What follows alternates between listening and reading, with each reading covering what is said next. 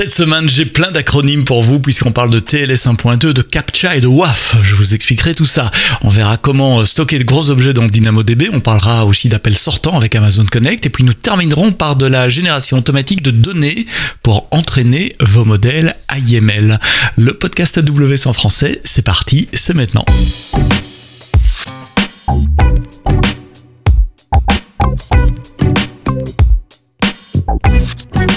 Bonjour, bienvenue, peut-être vous êtes déjà en vacances, euh, c'est le 1er juillet aujourd'hui, jour de publication de ce podcast qui ne s'arrêtera pas pendant l'été, pas de vacances pour le podcast AWS, je continuerai de vous proposer des, épisodes toutes les semaines, le vendredi, euh, donc faites le plein avant de, partir sur votre lieu de, vacances, si vous avez la chance de pouvoir partir en vacances, vous pouvez downloader les épisodes, il y en a 114 euh, à ce jour, dont un qui date de tout début, je regardais ça dans les statistiques euh, cette semaine, l'épisode le plus téléchargé du podcast AWS en français, c'est l'épisode 21, vous pouvez le retrouver dans l'historique. On parlait d'optimisation de, coûts avec un, solution architect d'AWS qui s'appelle Sébastien aussi, Sébastien Duval, qui euh, nous donnait six astuces très concrètes et très pratiques que vous pouvez utiliser euh, et appliquer sur votre compte AWS dès aujourd'hui pour commencer à réduire votre facture AWS, ce qui est toujours appréciable. Vous le savez, une semaine sur deux, euh, je n'ai pas d'invité euh, et je vous présente les, nouveautés, les, les, les blogs que j'ai trouvés euh, cette semaine pour vous.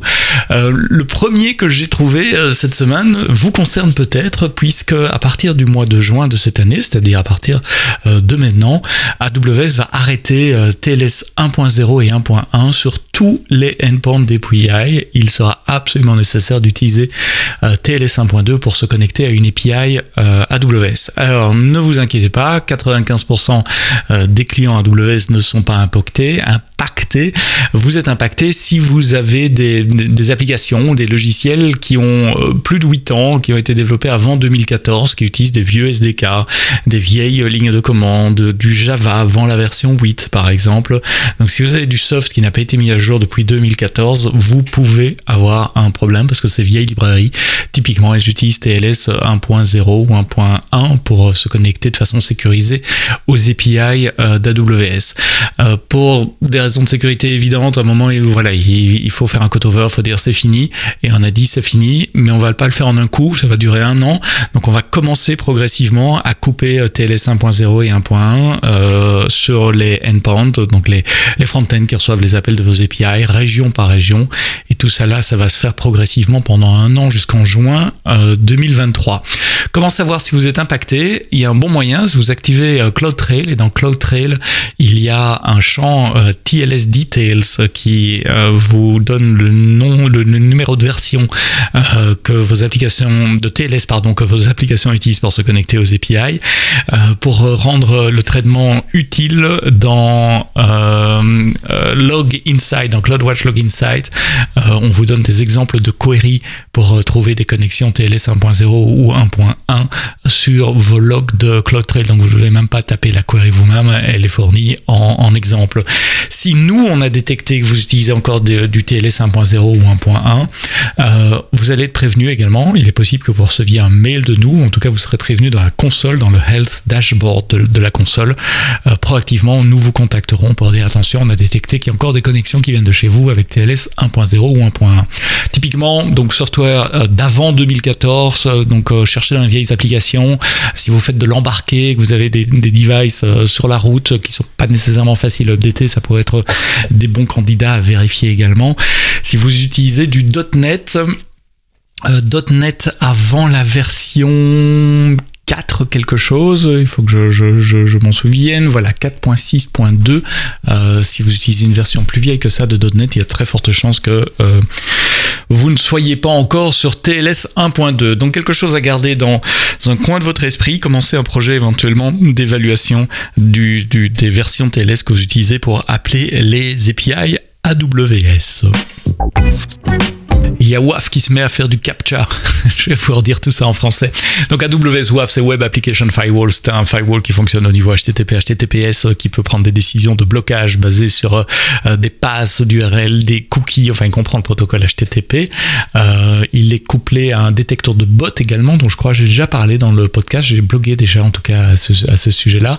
Et maintenant, on rajoute une, possibilité de, présenter un captcha à l'utilisateur. Le captcha, vous savez, ce sont les petits quiz qu'il est facile de résoudre pour un humain, mais très difficile à résoudre pour un, script. Donc, si on détecte une activité suspicieuse sur certaines de vos URL où il y a trop d'activités ou enfin quelque chose de bizarre, plutôt, pardon, pardon, plutôt que de servir euh, votre page web, le, Web Application Firewall peut bloquer la requête, demander un captcha, et si le captcha est valide, alors seulement accéder à la requête. Vous pouvez évidemment configurer les URL sur lesquelles ceci va se passer, typiquement les URL sensibles, hein, la, page de login, des, formes, euh, et, puis vous pouvez définir les, paramètres également, les, les raids, les attributs, euh, où, vous basez sur les labels générés par AWS Manager Rules, comme, comme le bot control par exemple, euh, pour déterminer quand il faut montrer à l'utilisateur un captcha ou pas. Alors si vous connaissez bien WS WAF, vous allez me dire et là, Seb, tu déconnes parce que ça existe déjà depuis euh, novembre 2021. C'est vrai qu'on avait déjà lancé euh, les CAPTCHA euh, dans quelques régions. C'était US East, US West, Europe Francfort, Sao Paulo au Brésil et Singapour. maintenant, c'est disponible dans toutes les régions commerciales, dans GovCloud et on supporte également les ressources CloudFront. Donc c'est generally available pour tout le monde, y compris sur les régions ici proches de chez nous, notamment Paris. WAF CAPTCHA. Comment stocker des gros objets dans DynamoDB? DynamoDB, c'est la base de données entièrement managée, entièrement serverless, NoSQL, Key Value euh, d'AWS, qu'on a créé, nous, pour nos besoins internes, de servir le, panier d'achat d'Amazon Retail, et puis qui est maintenant disponible comme un service depuis pas mal d'années, hein, depuis plus de 10 ans euh, maintenant pour vous. C'est une question récurrente des clients. Euh, j'ai une image ou j'ai des gros logs, comment je peux mettre ça dans un record AWS Alors, il n'y a pas de nouveauté là, sauf qu'on a écrit un blog, c'est mon collègue Josh Hart qui a écrit un blog et comme d'habitude, vous trouvez toutes les références de ce dont je parle dans les, dans les notes du podcast. Et ce blog, euh, il vous donne quatre options pour stocker des, des, gros objets. La première, bah, c'est de rien faire, d'accepter le, le, comportement par défaut, de recevoir une erreur si jamais votre, votre record est, trop grand. Euh, 420K à peu près, c'est la limite euh, de, Dynamo aujourd'hui. L'option 2, c'est évidemment de stocker dans S3 et de mettre une, référence à S3 euh, dans DynamoDB. L'avantage, c'est que bah, sur S3, il n'y a pas de limite. Enfin, si, il y a une limite à 5 terabytes pour un fichier, mais enfin bon, ça permet quand même euh, de, de, de, supporter la plupart des fichiers qu'on manipule aujourd'hui.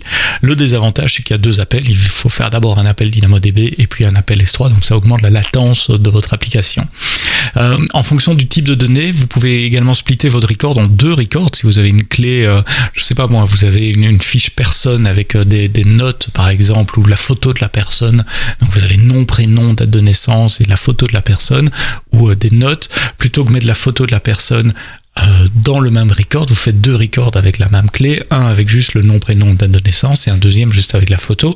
De cette manière, quand vous n'avez pas besoin de la photo, bah, vous pouvez faire des queries qui consomment moins de capacity unit et donc réduire votre facture. Et puis quand vous avez besoin de la photo, à condition qu'elle soit pas trop grande, évidemment, vous pouvez aller juste chercher euh, ce euh, champ-là. Puis la quatrième option, c'est de compresser vos objets. côté applicatif, d'appliquer un algorithme de compression. Il fait des tests d'entre Zip et Snappy euh, dans son blog et vous montre les résultats et notamment les résultats en termes de pricing, ce qui est euh, assez intéressant. Un blog post que je trouvais donc particulièrement bien écrit, bien documenté, il va bien dans le détail. Euh, à lire si vous utilisez DynamoDB, c'est Josh Hart qui est Senior Solution Architect chez Amazon Web Services en UK qui a écrit ce blog. Il est en anglais. Amazon Connect, je vous ai déjà parlé d'Amazon Connect dans le podcast, certainement dans des blogs. Amazon Connect, c'est cette plateforme qui permet de faire un centre d'appel. Euh, c'est un produit que Amazon de nouveau a développé pour ses besoins internes. Vous savez, c'est le centre d'appel auquel euh, les agents euh, du, support client, du service client répondent quand, quand nos clients appellent. Ça a été développé pour les besoins internes d'Amazon Retail et c'est offert comme un service maintenant serverless, entièrement scalable, entièrement géré par AWS. Si vous avez de, mettre un centre d'appel pour recevoir quelques appels par jour ou quelques milliers d'appels par jour avec des dizaines d'agents, eh bien Amazon Connect est là euh, pour vous. C'est très facile à, mettre en place. J'ai fait une vidéo en français d'ailleurs qui vous montre en 15 minutes comment attraper un numéro de téléphone, faire un flux d'attente euh, et, envoyer les calls sur, euh, sur, sur vos agents. Je vous mettrai le lien dans les notes du podcast. Alors pourquoi je vous parle d'Amazon Connect aujourd'hui? Ben Parce qu'il y a une nouveauté sur Amazon Connect qui est la possibilité de faire des volumes de campagne sortants. de plus en plus, nos clients utilisent les, Connect Centers, les, call centers pour également appeler vos clients. Ça peut être pour rappeler euh, l'échéance d'une facture, par exemple. Ça peut être euh, pour euh, rappeler quand, le client fait une action sur votre site web avec un bouton Appelez-moi, par exemple. Enfin, il y a plein de, de use cases pour pouvoir appeler vos agents. Eh bien, Amazon Connect maintenant supporte ce genre de outbound communication.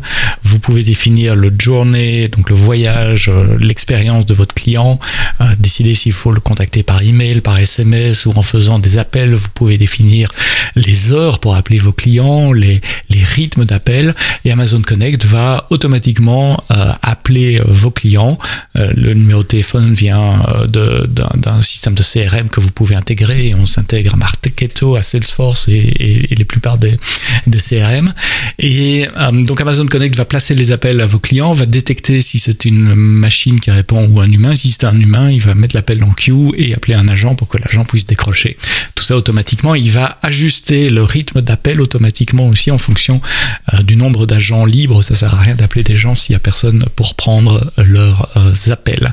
Donc si vous avez besoin de, communication outbound qui respecte les règles en matière de contact de service client euh, dans les principaux pays, jetez un coup d'œil à cette nouvelle fonctionnalité. C'est moi qui ai écrit le blog post de lancement et je vous mets le blog post comme d'habitude dans les notes de ce podcast. Dernière nouveauté que j'ai accrochée pour cette première semaine de juillet, c'est Amazon SageMaker Ground Truth qui est capable de générer des données synthétiques, artificielles donc, pour entraîner vos modèles de données. Alors ça peut paraître un peu bizarre comme ça, mais euh, l'idée, euh, prenons, prenons un, modèle de computer vision, de vue euh, par assisté par ordinateur. pour entraîner ce genre de modèle, vous avez besoin typiquement de dizaines, de centaines, de milliers de photos et puis de passer du temps à les labelliser. Et donc ça peut être très compliqué de collecter des données, de collecter des photos de tout. Imaginez qu'on soit dans le, contexte d'assurance qualité en, en sortie de chaîne de production. Il faudrait collecter des photos de tous les les, defects possibles et imaginables que le modèle doit être capable de détecter. Certains sont peut-être très rares ou très coûteux à reproduire et donc vous n'avez pas nécessairement des photos pour cela. Et donc euh, euh SageMaker Ground Truth euh, rajoute cette possibilité de, générer des données synthétiques, des données artificielles basées sur des modèles qui vont être euh, générés à la main d'abord et puis généralisés par des systèmes de, génération de, graphiques. Donc c'est un système qui implique des humains donc c'est pas entièrement automatique. Vous devez faire une demande dans la console pour ouvrir un nouveau projet. Et puis nous, on vous recontacte pour bien comprendre les besoins de vos projets et on vous soumet un, prix, une de prix également. Ensuite, on a des humains qui vont euh, créer les, éléments graphiques que, vous souhaitez. Et puis on a des systèmes d'apprentissage automatique qui vont eux générer à grand volume 2000, euh, 3000 photos euh, par exemple en fonction de vos spécifications. On vous donne des analyses statistiques également pour montrer comment les, photos euh, sont conformes ou pas statistiquement parlant aux originaux. Donc vous voyez la qualité statistique des, images ainsi produites. Et puis vous pouvez introduire ces images dans vos jeux de data quand vous allez entraîner vos modèles de manière à donner plus de diversité à vos modèles. C'est une pratique assez courante dans l'industrie. Hein, maintenant, c'est d'utiliser des données synthétiques pour entraîner des modèles. Donc on a des modèles d'AIML qui génèrent des données qui servent à entraîner d'autres modèles AIML en, en quelque sorte. C'est une nouvelle euh, fonctionnalité offerte sur euh, Amazon SageMaker Ground Truth.